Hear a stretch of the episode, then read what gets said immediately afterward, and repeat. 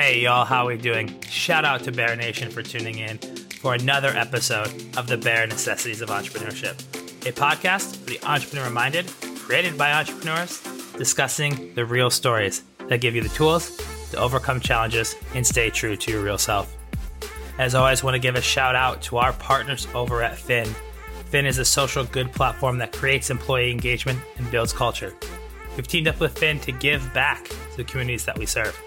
For every episode, we will be donating $10 to the cause of choosing by our guest in the Phin platform. Enjoy today's episode. All right, Bear Nation, we are back again for another episode of the Bare Necessities of Entrepreneurship podcast. And I'm really excited uh, to talk today with the CEO of a company called Swyg, Vincent Lonij. And so, before I kind of kick in and tell you a little about Vincent and Swyg, Vincent and I know, and I have known each other for a little while now. Actually, in fact, he went through one of our programs uh, back in the day, and when I met Swyg and heard about what they were doing, I was enthralled. Being a former recruiter and having worked almost nine years in recruitment myself, when I met Swyg, they're a recruitment tech startup with a mission to make hiring more fair and eliminate bias. I was hooked. I had to I had to learn more and super excited about that. And then when I got to know Vincent, Vincent has a tech background. Originally was in physics, but then spent most of his professional career working on machine learning and AI. And so his story is so unique and fun, and excited to share um, the story of Vincent and Swyg. So with that being said, I'd like to say hello to my guest, Vincent. Vincent, how are you doing today? I'm great, and thank you, Rob, for having me on your show. It's an absolute delight to be here. As you mentioned, uh, we've already done some work together in the past as part of the program that you ran, and that was a delight. Uh, so I was thrilled to hear that you were doing a podcast and I could be a part of it. Absolutely, and, and super excited to mm-hmm. share with the listeners a little bit about your story. And you know, one of the things I find fascinating, and we'll get into to Swig here in a minute, uh, but I find your career fascinating. So how does one start in physics, turned tech MI or ML AI entrepreneur building a recruitment startup? So the thing that all these things have in common is data, but not in the way that you think. So the transition from physics to doing machine learning and AI is actually more common than you think it is because the the link there really is data, right? In physics, you spend all day working with data, data that you collect, data that you analyze, you try to understand the universe through the eyes of data, mm-hmm. right? Which is super exciting. Uh, so then I went into the more pure data direction, right? Let's just mm-hmm. do it with abstract data and try to learn from the data by itself. But the link to recruitment actually came when um, I was a mentor in a data science bootcamp. And uh, my job there was basically to help people make a career transition from whatever they were doing before. Could be like I worked with people that were in sales before, people that were lawyers before, people that were fresh out of college, and they wanted to do data science instead. Mm-hmm. And one of the things I noticed there was that I worked with so many incredibly talented people that still struggled to get a job afterwards mm-hmm. because their CV just didn't tick the right boxes. People looked at them and said, You're a salesperson. Why are you applying for a data science job? that didn't make any sense to all these hiring yeah. companies. And that made me realize, look, there's something really wrong here. The way that companies traditionally evaluate talent is making them miss out on some of the best people they could bring on board. And if I can solve that problem, it's going to make life easier for both sides, right? Companies are going to have access to hidden talent and candidates will have a better chance finding the job that actually fits for them. I love that. And, you know, one of the questions that is age old is how do we evaluate talent? Mm-hmm. Right? How do we truly evaluate talent? Whether you take an applicant tracking system, you take, you know, there's the people approach, there's a lot of different ways to evaluate talent. And, you know, everything is supposed to disrupt the recruitment industry. LinkedIn was supposed to change it. In fact, it helped recruiters, right? And the process has relatively stayed the same, mm-hmm. give or take a few changes here and there. You know, when you set out to overcome this, you know, what what was that burning desire? You saw these folks not getting jobs because their CVs didn't tick a box, but what was the the underlying just passion that burned inside you to say, you know what, I'm gonna just leave what I was doing beforehand and start a business around it. What was that? I mean, was there a moment? Was there a series of moments? Was it a feeling? So I think Rob, the the story you're telling is sort of the romanticized version that people often think the world is like. Right? Oh, someone has this sort of aha moment, this in the mm-hmm. bathtub, and they jump up and say, "Ah, I found it, and now I have my calling." But in reality, it often doesn't work that way. It, it really mm-hmm. was a number of different um, threads in my life that sort of came together at the same time, which really was more coincidence than anything else. But I took that opportunity to put it all together and build a business out of it. So basically, there were three things going on around that time.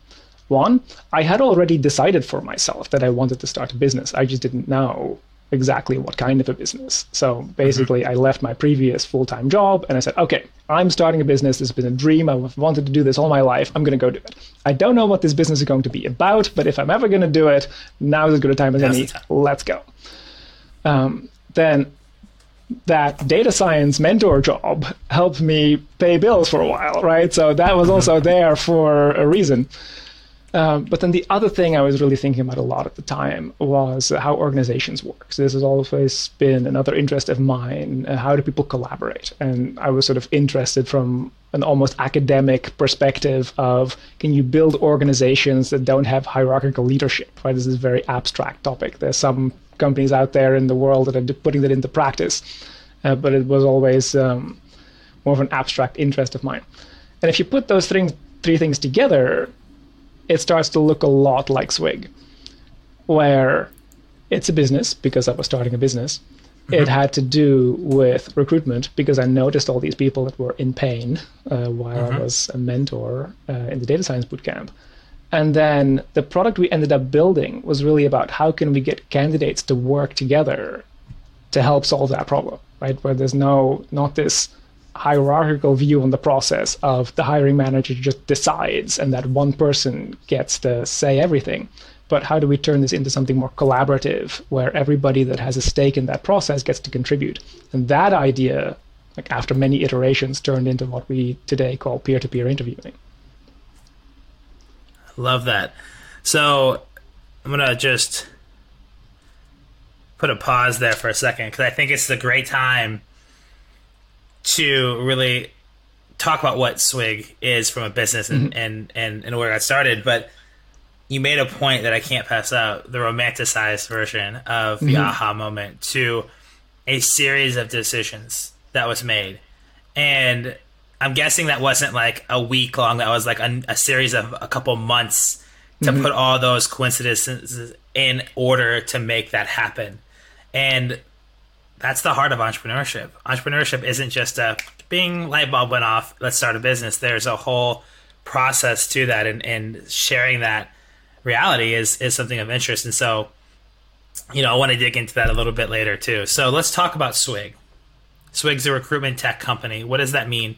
Talk to me. Tell me a little bit about the foundation of the company and you know how you describe it to one if you were say pitching it uh, in a short short kind of event. Um, yeah, so we uh, we work in the field of hiring. Might we call that recruitment or hiring or HR, but it's that that's the area where we are. But if you think about what is Swyg, I think the mission of Swyg is still very close to what it was on day one, which is mm-hmm. that desire to help candidates. Now, that's actually something that does make life, in a sense, uh, both interesting and challenging because it's usually the companies that are paying the bills. Yeah. Right? But you can't solve this problem if you don't keep the focus on the candidates who are the real humans in this process. I mean, at least they're the people that don't have as a professional job to apply for jobs, right? So mm-hmm. um, they're the people in this process that need the most support. Um, but at the same time, like I said, companies are our customers, and so the challenge that we face every day is how do we make that balance work. Mm-hmm. Um, so that's really core to what Swyg really is. It's about helping candidates. Um, so let me talk a little bit then also about the specifics of what do we actually have? Like what's our product? What's uh, what's the technology behind it? So I already mentioned uh, peer-to-peer interview. So the basic mm-hmm. concept is um, we have built a system where mm-hmm. candidates interview other candidates through a series of short one-on-one video chats and we have built a lot of machinery that works in the background to moderate this process right um, um, support the candidates as they go through in terms of um, giving them the questions they're supposed to ask, what to look for in a good answer, uh, how to, uh, what scales to rate on, but also things like detecting bias, detecting any kind of anomalies. Also, if someone's trying to mess with our system, like we can detect this, flag anything that needs to be reviewed by humans, and build all this machinery to actually make that concept of peer to peer interviewing into a reality. So that's where all the hard work goes. Um, and the results have been surprisingly good. That mm-hmm. is, when I first tried this out, this was a crazy idea, right? It's this yeah. idea: why would candid- why would you expect that candidates are any good at interviewing, right? They haven't been trained for this. Like this sounds strange. Why would this work? Uh, maybe they'll just all be unfair to each other. There's so many reasons why this might fail. Um, but the reality has been very different. So I just said, look, we have all these questions. We don't know if it's going to work. Let's just go and try it. And um, even in our very early versions, we were able to create a version of the system that is comparable in accuracy to an expert interviewer. Right? Mm-hmm. And a big part of where the power is is if you get reviews from multiple independent reviewers. Yeah. That's actually better than having one really, really, really good one right? So getting more different opinions about one individual is more powerful than having one really, really good opinion. Yeah. So a little bit of interesting data piece there, and, and you know, the, the the thing. Oh, how how do we know candidates can interview each other or even good mm-hmm. at interviewing? Well, I'll tell you a secret. Most hiring managers have never been trained on how to interview any anybody's. They don't know what to ask. In fact, one of the biggest things that I see that's broken with the recruitment industry is that the recruitment process is that the lack of process. Mm-hmm. Right? You know, I talk and we start talking about, I don't know, the Yankees. And it's like, oh, yeah. I walk out of the interview, my boss like, Rob, what you think of Vincent? Oh, yeah, he was great. We bonded. Sharp guy. You know, I think we could grab a beer together. You know, we chatted, you know, got some similar, you know, similarities and commonalities. We both like the Yankees. And it's like, that's what you're basing that interview off of and we could talk for 30 45 minutes and we never even actually got into what are your skills mm-hmm. how yeah. have you overcome challenges and then you walk out saying green light it and you actually hadn't dug in on anything and right so having that that process of checks and balances which by having the candidates interview each other and having those independent reviews you kind of go through a series of checks and balances on the way the conversations take place which i think mm-hmm. is quite unique uh, and interesting as a, as a former recruiter, I remember I was a bit like, Ugh, this is a little bit of skepticism. But you talked about that the data has told you otherwise. So let's talk about that. How have you gone about testing this, and, and where where has the iteration and growth? Because you know the mission has been clear. Mm-hmm. Has the product changed? Let's talk about what this peer to peer interviewing system you said let's take it to market and test it, and the data proved otherwise. So what was those? What were those tests? What did you put to the market, and how did that reaction go? And tell us about that, you know, roller coaster. Yeah, so that has also been a really interesting experience. Um, so in the early days, so I'll tell you, since we're talking about startups and how you really get started from nothing, and so I'll tell you what the very, very first experiment looked like. So I so this was at a time when I was still doing all sorts of like work on the side to pay bills, and I was trying to yeah. pull this product together. And basically, over the course of a week, I spent every spare moment I had, and then all weekend to pull together like a very rudimentary version of this app that really like it was literally held together by spit and duct tape. It was only going to work one time ever. Um, and then I roped in as many friends as I could find and say, you got to come do this thing with me. I couldn't quite pull enough of them together on short notice. So I went on Upwork and I think I paid a few people like, I don't know, 30 bucks or something to just show up and use the app the one time at the same time just to get that first little bit of data.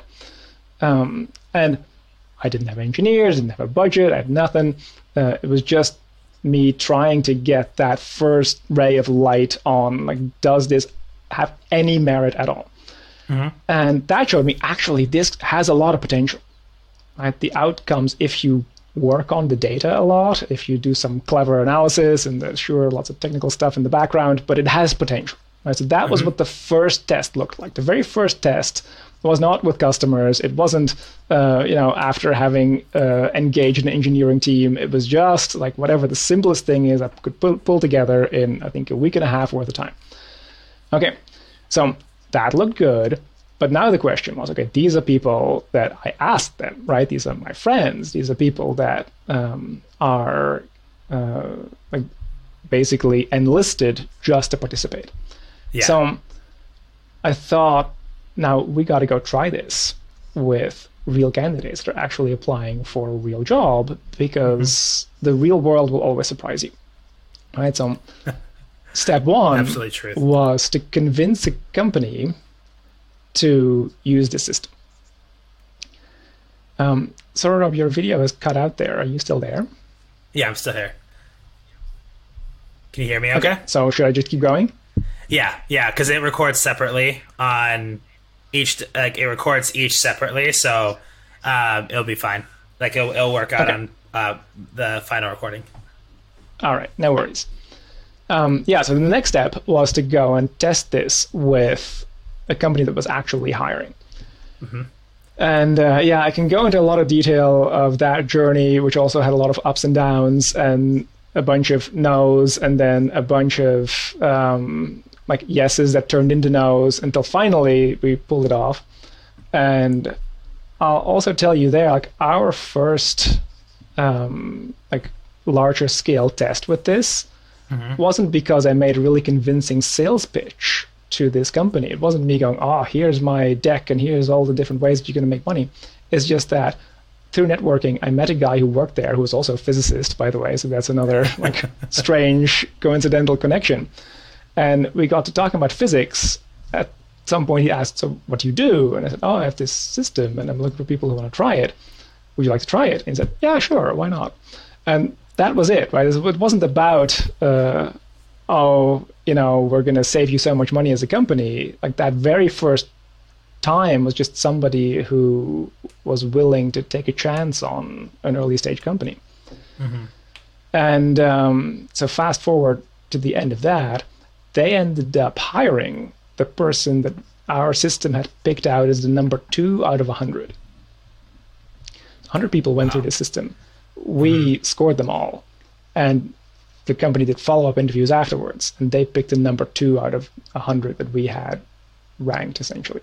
So that was also this moment where I thought, ah, there's there's really something here now that I've had other people use this and other people mm-hmm. validate the results. Like we still get something that looks really close to, um, well, it actually looks like really really accurate, and that's yeah. a story that has sort of repeated multiple times with our customers where initially they mm-hmm. look at this product, they say, candidates interviewing other candidates, that's mad, right? That's never going to work.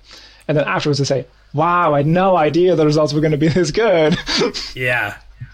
That's so, that's so unique and interesting. And also crazy that you at a networking event and meets another physicist and then said, Hey, I do this thing. Would you like to try it? And took a chance. So, you know, you've, you've had a couple of folks take a chance on you, and if I'm not mistaken, you've raised um, a bit of a pre-seed round, right? A mm-hmm. venture-backed yeah. pre-seed round.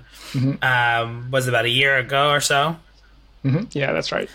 Right. So the fact that you raised kind of a pre-seed venture-backed round tells tells you that there's some scalability and belief in this, which I think is mm-hmm. super cool. And it'd be, I mean, look, two out of a 100 that's amazing like the top five are usually pretty good and it comes down to a little bit of a culture fit of like who do you think is the best person for the job it's not always number one it might be two or three depending on the way the team's built out right so like to hit with that accuracy is freaking amazing so you have this faith in you, you, you you've, you've been having these stories kind of over time. How has the company progressed in the last year or so? What were some of the things that you've had to tweak? You know the data's good. You're seeing these things happen but you know where where has the company struggled to gain traction, or what are some of the things that's done really good, but you need to the market needs to catch up to the process or this idea of peer to peer interviewing? Because that is a it's it's tough to to really take in as a viable process. Yeah, and I'm I'm glad you phrased it that way, Rob. So you said, "Ah, oh, you know, where does the market need to catch up?" And um, I feel like I spent way too long thinking that way, where I said, "Ah, oh, you know, I've got this amazing thing. It's amazing. Other people just don't get it." Right? And mm-hmm. oh, the market just isn't ready. And there's something wrong with the world for not wanting my thing. Right? Whatever barrier we were facing, I always was sort of this like laser focused person. Oh no, like this is the way to do it, and they'll see that I'm right.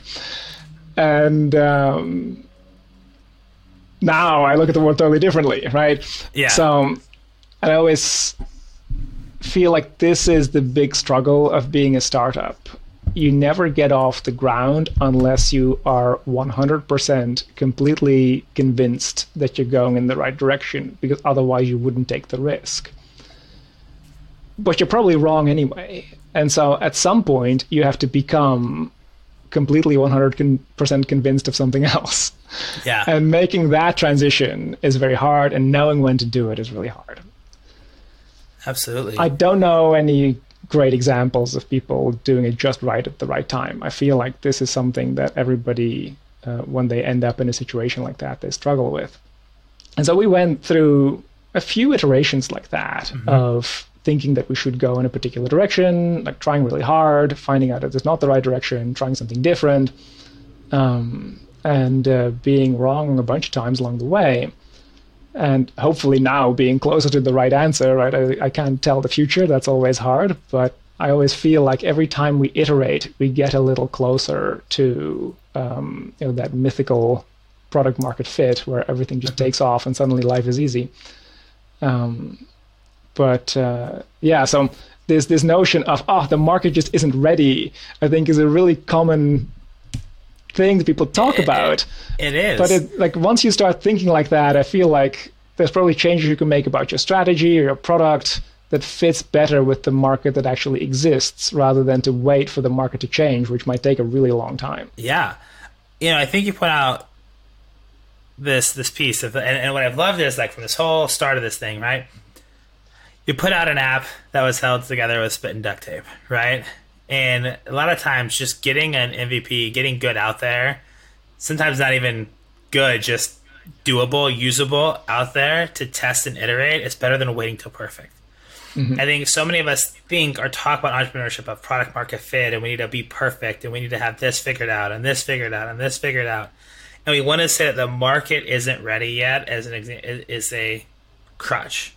Mm-hmm. And I think that the market may not be ready because you're not telling the market why it's ready. And there's an education piece that goes along with how you present the business, how you present the data, how you present the opportunity. And that it's not waiting for the market to catch up. It's, as you said, kind of repositioning it so the market understands. And then iterate, iterate, listen, iterate some more, mm-hmm. listen, iterate some more, test, fix, test, fix sounds sounds like something you know very well in terms of when you go through any sort of hypothesis of figuring out any type of scientific background, right? That's all building a business is. It's putting something out and testing and building. So as you've kind of gone through these kind of, you know, iterate, iterations and testing, what are some of the big takeaways? What are some of the things that you've been like that you've learned about the business and about this peer-to-peer space that have just, you know, wowed you? Um, good question. So there's a couple of things that I can share there. So one thing is um, something that I mention a lot when people ask about uh, candidates competing. Right. So sometimes people ask this question: Well, candidates are interviewing other candidates. Won't they have an incentive to rate the other person lower than they think they should be? Right. And uh, one of the things that we've learned, which warms my heart and has given me renewed renewed faith in humanity is um, I'll tell you we we thought about this right maybe mm-hmm. candidates mm-hmm. are going to rate other candidates too low so we built like system after system after system to detect all different kinds of cheating and different ways of people being unfair people just putting random numbers like we mm-hmm. made endless ideas of okay like if anything ever goes wrong we want to catch this now, that system actually gets triggered on a fairly regular basis.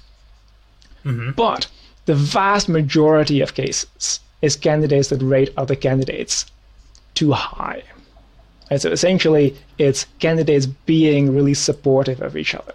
They start to look at this as a collaborative experience because if you're a candidate, if you're looking for a job, you know how much of a pain it is, and you mm-hmm. know what other people are going through.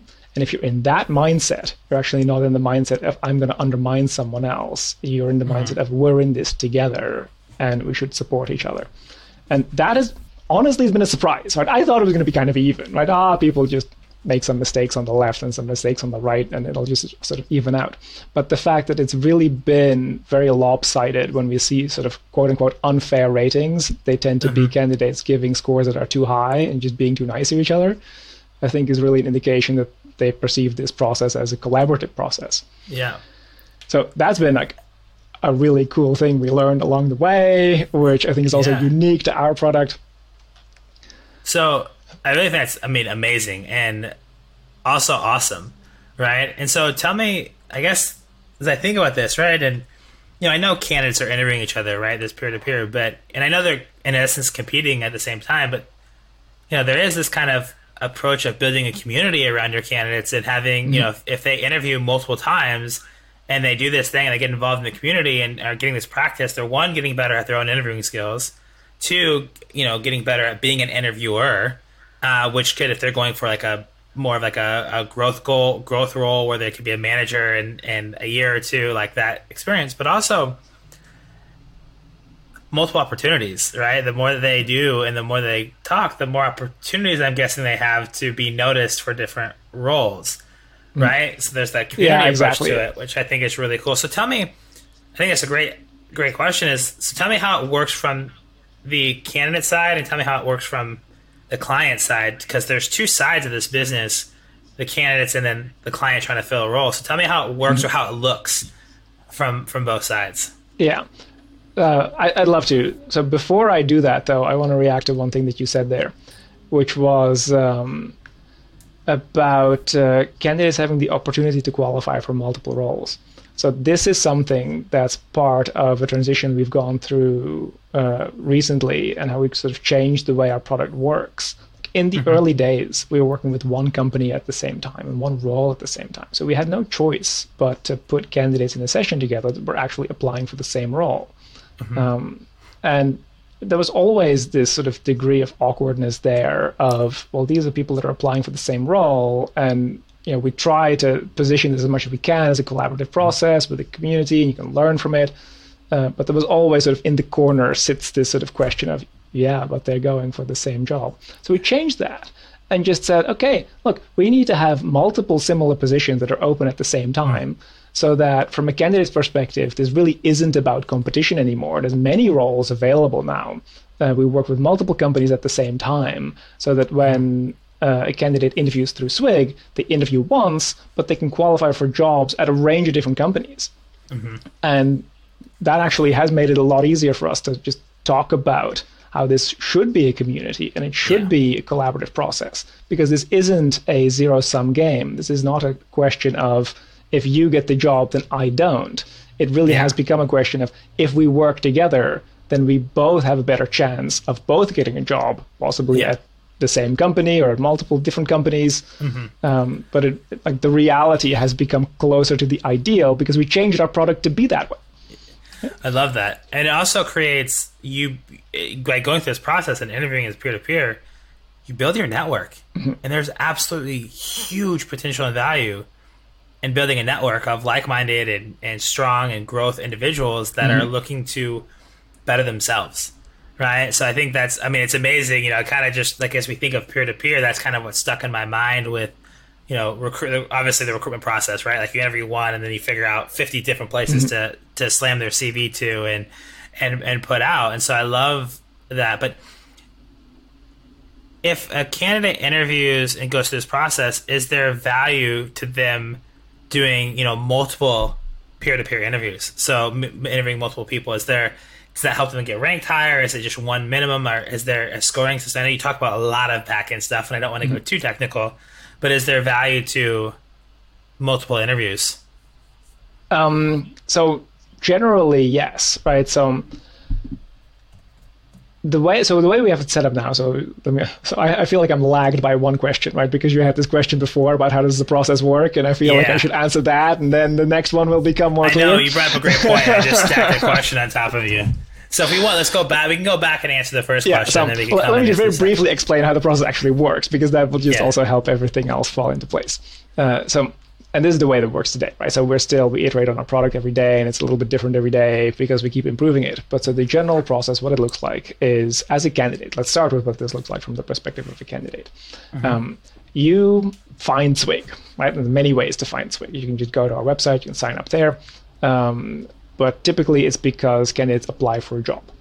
Mm-hmm. Um, then we invite them through a peer-to-peer interview and we also explain how the process works and we explain what the value is and that this isn't just about uh, qualifying for one job but it's about multiple jobs and mm-hmm. um, how um, like being judged solely on a cv is actually something that's very detrimental to candidates there's actually value in participating in this process you get to learn mm-hmm. something along the way see how other people behave in an interview which most people have never seen before so we go through this whole yeah. sort of uh, process of explaining to them how it works then, from a very mechanical perspective, they pick a time. Then, at that time, they log into our app and they're coupled with a partner. So, that's a mm-hmm. short one on one video chat where we provide the instructions in terms of what people are supposed to do. So, one of the people is assigned the role of interviewer, the other is assigned the role of interviewee and we give them a question, right? So the interviewer is supposed to ask a specific question, and we tell that interviewer what to look for in a good answer. So that chat takes about five minutes. Then both participants fill out a short form about each other. Uh, and then they're coupled with a new partner now in a different role. So if you're the interviewer before, you're the interviewee now, and vice versa. So mm-hmm. that process repeats about eight times over the course of an hour. And so the whole thing is over in less than an hour. And um, after that, we provide feedback to the candidates right? So mm-hmm. we get some scores out of this process, which we share with candidates. Um, and um, this is something that then also becomes available to employers. So what we do at the moment, so looking at the employer side, what does this look like if you're a hiring company? So yeah. this is one of the changes that we made recently, um, where now what we do as a company, you can just come to us and say, we're looking for a person that looks like this. And at this mm-hmm. stage, we have a fairly extensive network of candidates that have gone through Swyg. And I call it a network because it's candidates that have rated other candidates, right? So it is, in a sense, a referral network. These are, yeah. this is a group of experts, and they've all interviewed each other in different permutations. And so some people come out of that being consistently rated very highly by their peers. Yeah. Um, and we can actually break this down by different questions, right? So we now know of everybody that participated, what are their strengths, what are their weaknesses. So you come to us as a company, we can say, ah, well, we already know a lot about a lot of candidates. And so now yeah. we know what you're looking for. We can actually give you a list of five people right away. Um, so that's what this now looks like to companies where and and those take this people... whole sourcing element off their plate, right? Where people have to post jobs or go cold yeah. call people on LinkedIn or whatever it is people do to find candidates. They just come to so... us and say, "This is what we're looking for," and we say, "Well, here's five people that have been highly rated by their peers. Just go mm-hmm. and talk to them." That are active and then yeah they're, they're active they're engaged we know they're yeah. looking for work because they recently applied for a job. We know that they're engaged because they've gone through interviews right? You don't do that yeah. unless you're seriously looking for a job. So yeah. they're highly motivated they're engaged we know that they're good. Just go and talk to them. Just go. Yeah. Well i think it's cool because you know recruiting companies like oh yeah we have you know we have candidates. We can send you within 24 to 48 hours. And what they do mm-hmm. is they go and reactivate their whole network. And some mm-hmm. of them like, oh yeah, we have a bench. No one has a bench, right? They have to they have to go reactivate, and it mm-hmm. takes twenty four to forty eight hours to figure out who's still available, who's not. Create a shortlist in this whole process. And with the Swyg platform and the way that you have this kind of rolling basis of being built, you know who's active because there's consistency within that by being a part in the community approach that's saying, hey, we're still here. And then I'm guessing there's a feature where they could say, hey, I've, I've gotten a job, I'm no longer on the market, and kind of tells you that hey they're they're they're on hold until they're ready to come back and then you mm-hmm. save all that data and then reactivate them which seems like a much more efficient process because you have a lot more high activity of people who are ready to go at a much quicker pace which is i think amazing because then mm-hmm. there's like tools that put that in practice versus like what we used to say. And again, as a recruiter, you know, some people had the really good active networks that they can do that, but I mean, not the same scale that you're doing for your clients now and the way that the data mm-hmm. that you can provide of everything that you have stored. Yeah, so uh, I'll tell you. So I usually phrase the value like a little bit differently. So there, there's that, right? So one of the big challenges of uh, like anybody who's trying to hire is to find candidates that are engaged, right? So basically, mm-hmm. that's a that's a nice way of saying candidates that are actually looking for a job, that are open to even talking to you. Um, but part of the reason that that problem is hard to solve is because when if you're a hiring company and you think about what does your ideal candidate look like the picture you come up with is probably not that different from the picture that your competitors have come up with right mm-hmm. so if you go look for that on linkedin sure you can find people but your competitors have found those people too and so yeah. now you're one of 50 people that reached out to somebody on linkedin because they have a great linkedin profile and now you're surprised that they don't respond well it's because they got 49 other messages mm-hmm. in addition to yours so the key to solving this problem is to look beyond the static profile, right? It's not that people who have an amazing LinkedIn profile are bad. It's just that you're missing out on a whole bunch of hidden talent. And mm-hmm. people that are actually very good, um, but maybe they're just not very good at writing a LinkedIn profile, or yeah. maybe what you thought a good candidate looked like isn't actually what a good candidate looks like, right? Maybe yeah. uh, you are looking for people that used to work at brands that you know but there are lots of other good brands that you've never heard of, right? Just yeah. because you don't know a brand doesn't mean that brand is bad. So um, there's all these problems associated with um, judging somebody on based on the static profile that makes yeah. you miss really good people, and we can make that hidden talent visible. And so, if a company goes to our network, essentially they're tapping into a hidden talent pool that all their competitors don't know about. That's that's what the real power also, is. Yeah, that's also unbiased and the fact mm-hmm. that you know you're only finding what you're looking for on LinkedIn in the static mm-hmm. profile. We're unbiased. We're showing you the full picture because we have actively engaged yeah. candidates that are getting reviewed, mm-hmm. that are getting scored, that are you know we have video, we have all these things to show you, and it's like you're you're you're creating a, a very diverse and amazing network of strong fits based on the full picture mm-hmm. and not the one that is static or shown. Yeah, exactly. I mean, you're right. That one person that's a great profile on LinkedIn that's got 50 offers, you know, they could be awesome. They could be like really good. Oh, I'm or sure they they're could amazing. Be also, right? They're, they're, they could also be a that. good bullshitter. They could also be a good bullshitter that knows how to position themselves. And so, you know, there's all kinds of things that you have to dig into. And so, when you have more data and more mm-hmm. ability to take that data and make educated decisions, mm-hmm. you tend to create a more diverse, engaged employee base, right? Mm-hmm. Have the yeah. right candidates come into your come into. I love it. I mean, it, it's now I start to see like where the mission ties in to the actual mm-hmm. process that ties into the service offering, right? It's like a product, service, and mission all, all, all tied together, truly tied together into the way the platform and the mm-hmm. technology mm-hmm. works. Yeah, so we always say we want to make hiring more fair for everyone that does not mean we're going to make companies hire people that are less good, right? That's not fair. Like, what would be mm-hmm. fair is the company hiring the best person. The problem is they don't. Right? Mm-hmm. That's why the system is unfair. So this isn't just about okay, we want to create like equality or diversity or anything like that. That's sort of like looking only at half of the problem. The observation is that because of what we as sort of a, a catch-all term called bias, companies yeah. are making bad hiring decisions. Yeah. They're not actually hiring the best people. Um, and so by creating a more fair system, like people that deserve a chance get a chance, and companies mm-hmm. end up with like a better team. So everybody wins. I, mean, I love that, and I just, I know we're getting close to time, but I had this this thought: if I was a company, and I came to you and said, "Hey, hey, Vincent, right? We have you know, in the last few years, uh, say last year, we mm-hmm. posted six jobs, and with those six jobs, we've gotten six thousand to seven thousand applications. We've filled four of them. Could you help in that regard too? With, with the technology, be able to say, well, we can take that and create like a candidate pool for you. Is that possible? Just Uh, like it thinking is, about this yeah. peer-to-peer network, like thinking about hidden talent in places Mm-hmm. where, you know, I, I think about my days in recruiting, and you could post. I could post a job posting on LinkedIn and all the major tools, and have 500 resumes in 72 hours. They're not always great, right? Mm-hmm.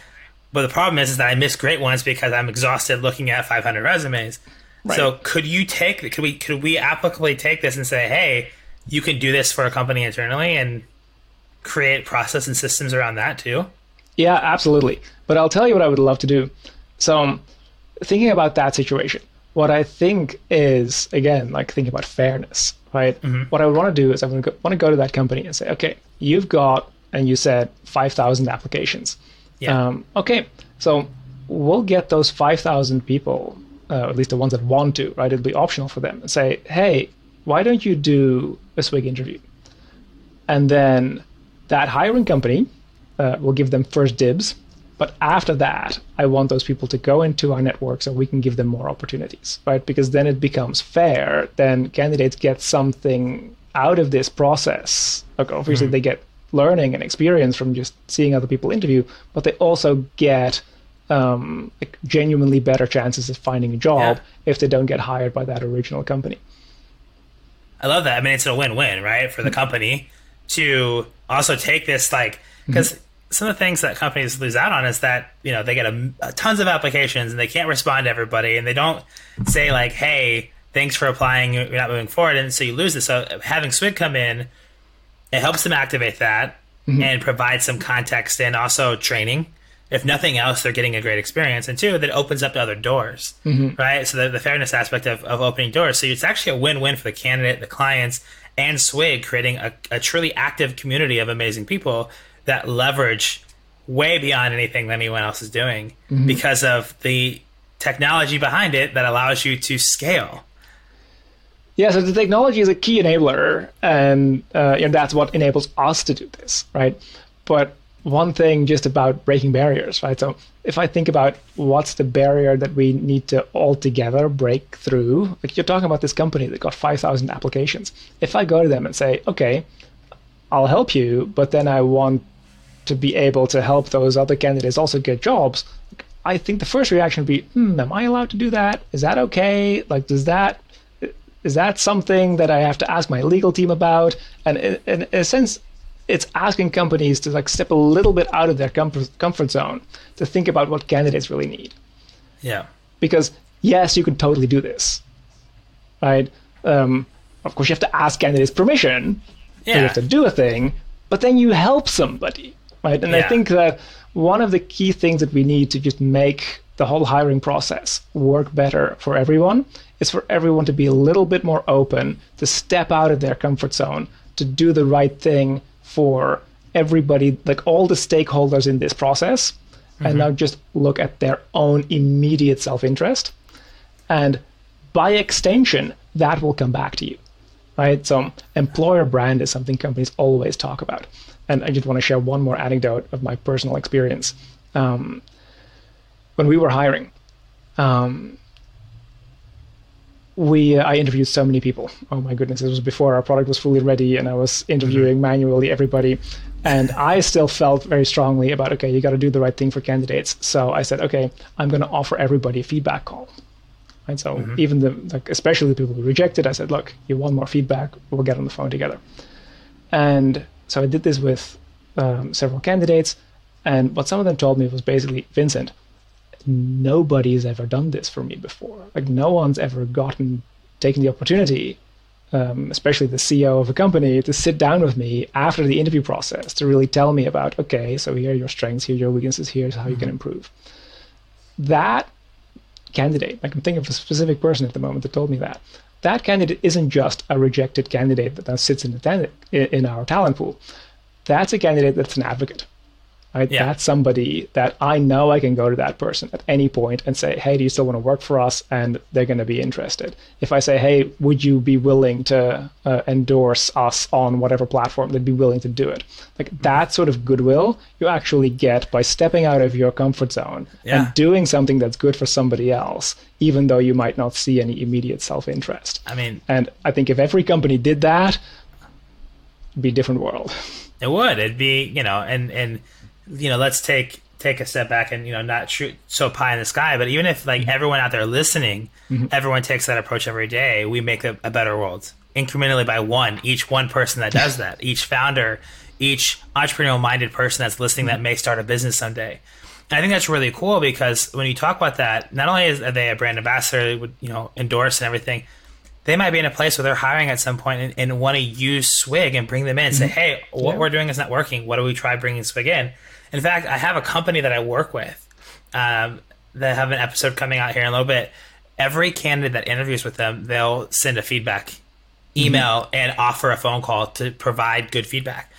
And Yeah. the, just by That's doing awesome. that like the, the amount of the, the feedback they've gotten people are like why are you doing this? Because we, we care.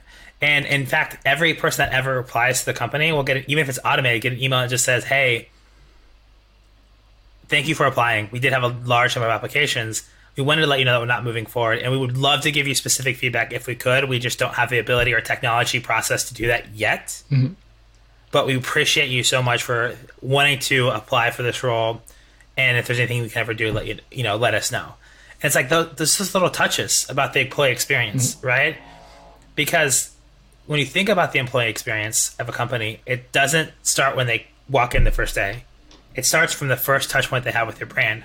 Whether that's applying on linkedin or career builder or monster to when they hear back to when they have an interview to hey we'll get back to you in three days and they don't hear anything for two weeks. All those little things matter especially mm-hmm. with millennials and gen z who are digitally connected hyper connected that know how easy it is. This is always in our hand. We can shoot a text hey sorry no update as of right now mm-hmm.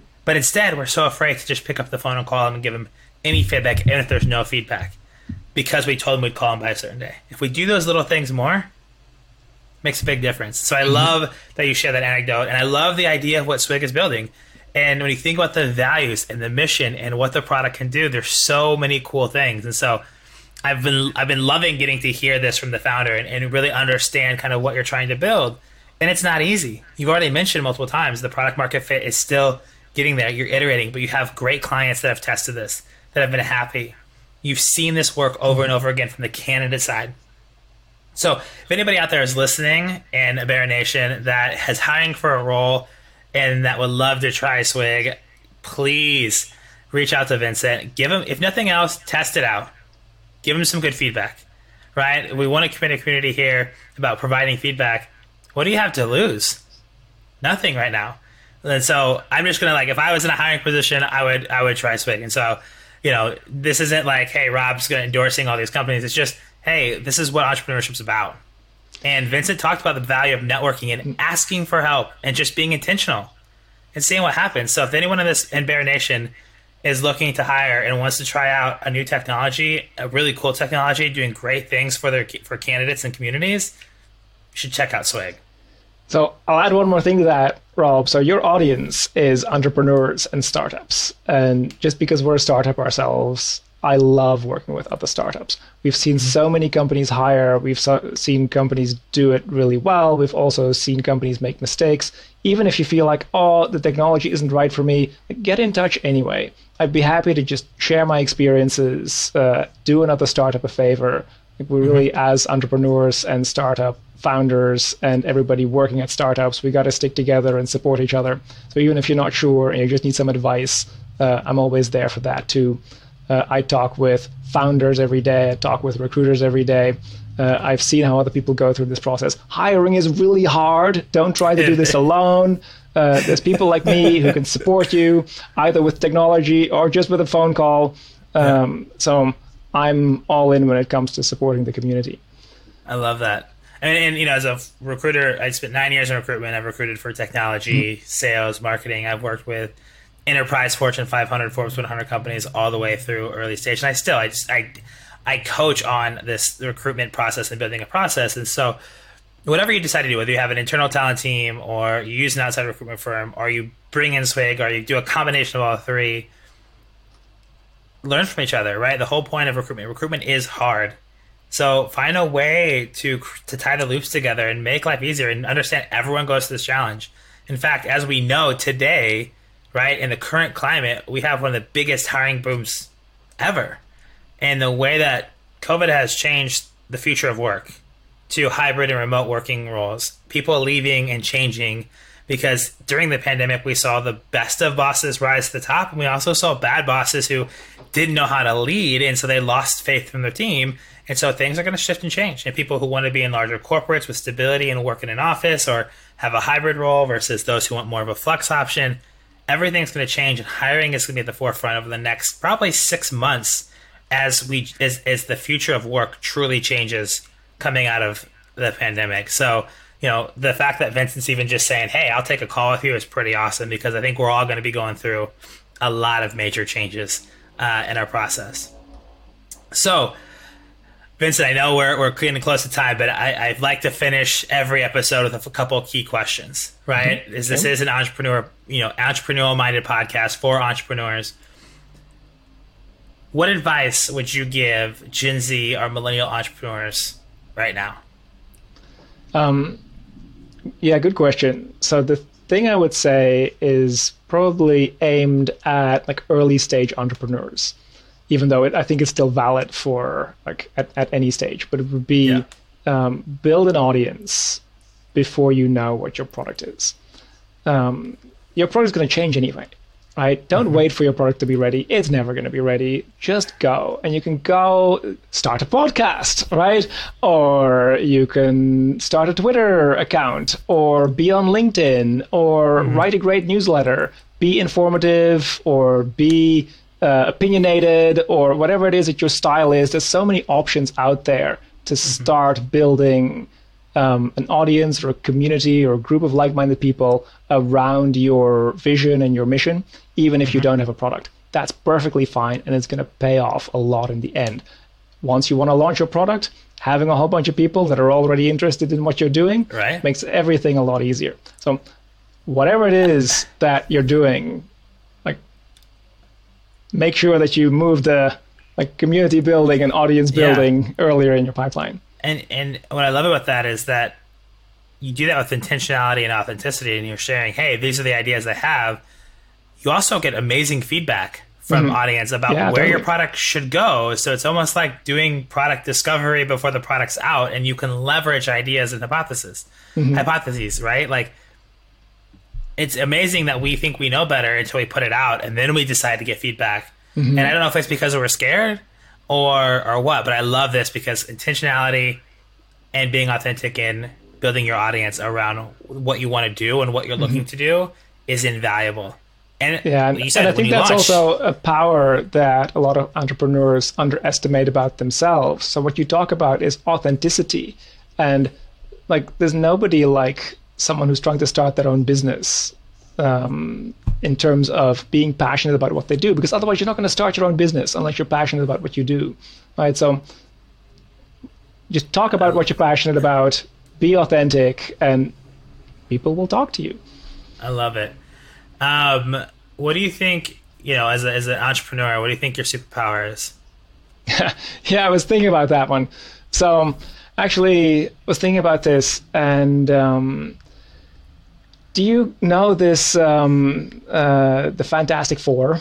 Right, so yes. it's kind of old school comic book, and uh, the the leader of their group is Mister Fantastic, and his superpower is basically that he's very elastic. He can stretch a lot, which mm-hmm. really seems like a silly superpower in a comic book, but it's actually very useful if you're the CEO of a company, because you always have to fit into the shapes that are the gaps between everybody else. Mm-hmm. So being able to fit into those gaps, noticing what the gaps are on your team, and being versatile enough to actually like change the shape of your body to fit into the gaps is really, really useful to just be able to move things forward. So I'll pick that one, Mr. Fantastic's elastic power.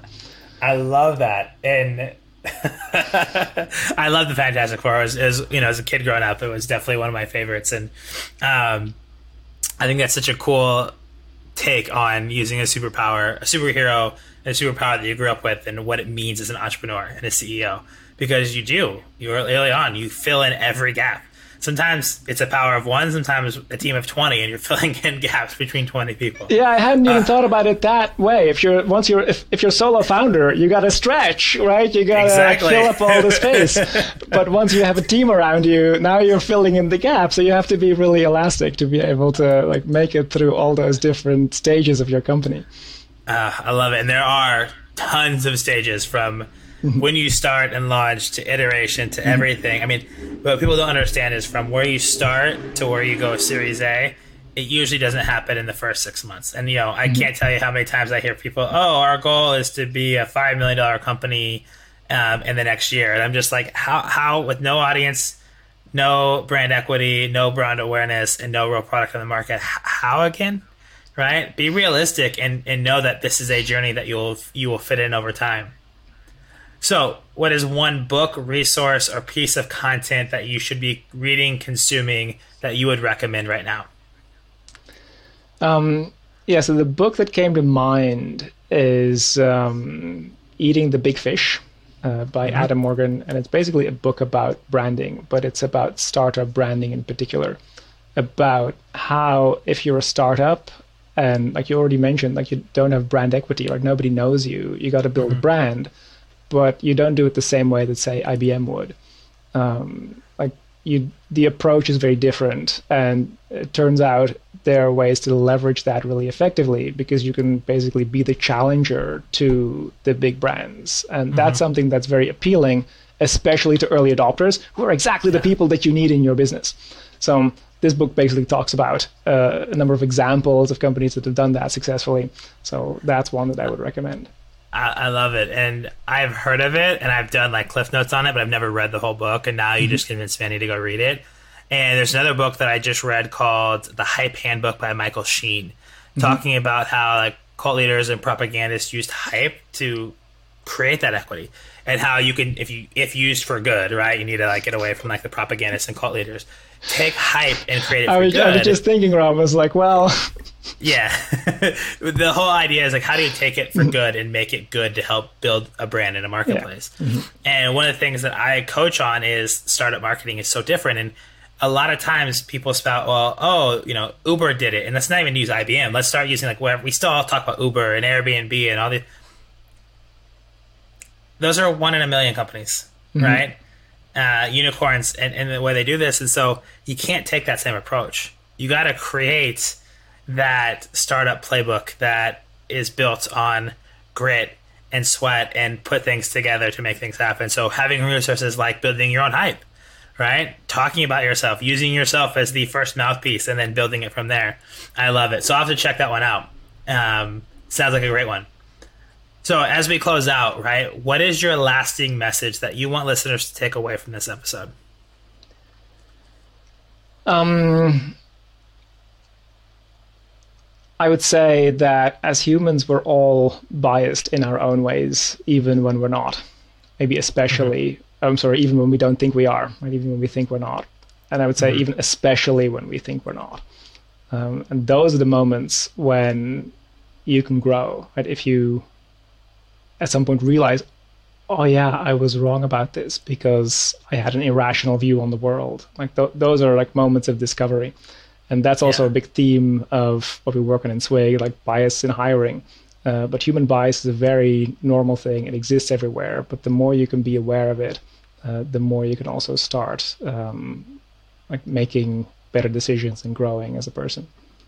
I love that. I mean, the first step is acknowledgement, right? Mm-hmm. If we acknowledge that we have our own internal biases, whether we want to believe it or not, when we start acknowledging those things and we get curious, we learn, and when we learn. Mm-hmm we can make t- take take steps to growth mm-hmm. right i love it i love that that that lasting message and it's a great way to close out when we think about what Swyg's mission is and how we're trying to change how you are trying to change the way hiring's done and i'm excited to see the, the growth of Swyg and excited to see um, what that looks like and so you know as we as we close out here where can we find you? How can how can people connect with you? You know, you offer just a chat. Where do they where do they reach out to find Vincent? There's like I'm really easy to find. Uh, so I'm on LinkedIn, and there's only one person with my name. Uh, my last name Lonij, L O N I J. You type that in, Vincent Lonij. That's me. There's only one of me. Uh, so LinkedIn is easy to find. Also, Vincent at swyg.com is my email address. Um, I check my email every day, so that's a good way to reach me. Um, so yeah, so either LinkedIn or email is good places. Also, awesome. if you're just generally interested in keeping up with what's going on with Swyg, also LinkedIn is a good place. Uh, I post updates there on a regular basis. So even if you don't feel the need or the courage to reach out personally, just come and like connect with me on LinkedIn or follow me there, and then you can stay up to date to everything that's going on in Swyg. Love that, and I'll make sure to link Vincent's LinkedIn in the show notes. I also put the Swyg company page in the show notes, and I'll also link your email uh, in the show notes so they can easily click and find you and connect mm-hmm. with you. And you know, Vincent, I appreciate you for being a part of the Bare Necessities of Entrepreneurship podcast and talking about Swyg and how Swyg is changing the game of hiring and really looking at this. And so, uh, I just want to remind everybody in Bear Nation out there: connect with Vincent, follow along, take a look, try out the product, um, give them some feedback. And you know, Vincent, thank you so much for being a part of it. We appreciate you, and uh, I'll be sending you some stuff in the mail as a little thank you gift for being a part of the program. Awesome. And it's been a real pleasure being here, Rob. It's great talking to you as always. And uh, I think it's amazing that you're doing this podcast uh, for the startup community and for all entrepreneurs out there. So keep it going. Um, let me know what I can do to support. And it's been an absolute pleasure, pleasure being here. Awesome. Thank you so much, Vincent. And Bear Nation, thank you all for tuning in. We'll see you next time. Bear Nation, once again, thank you for listening to the Bare Necessities of Entrepreneurship. If you enjoyed this episode, please subscribe and leave us a review. And until next time, take care.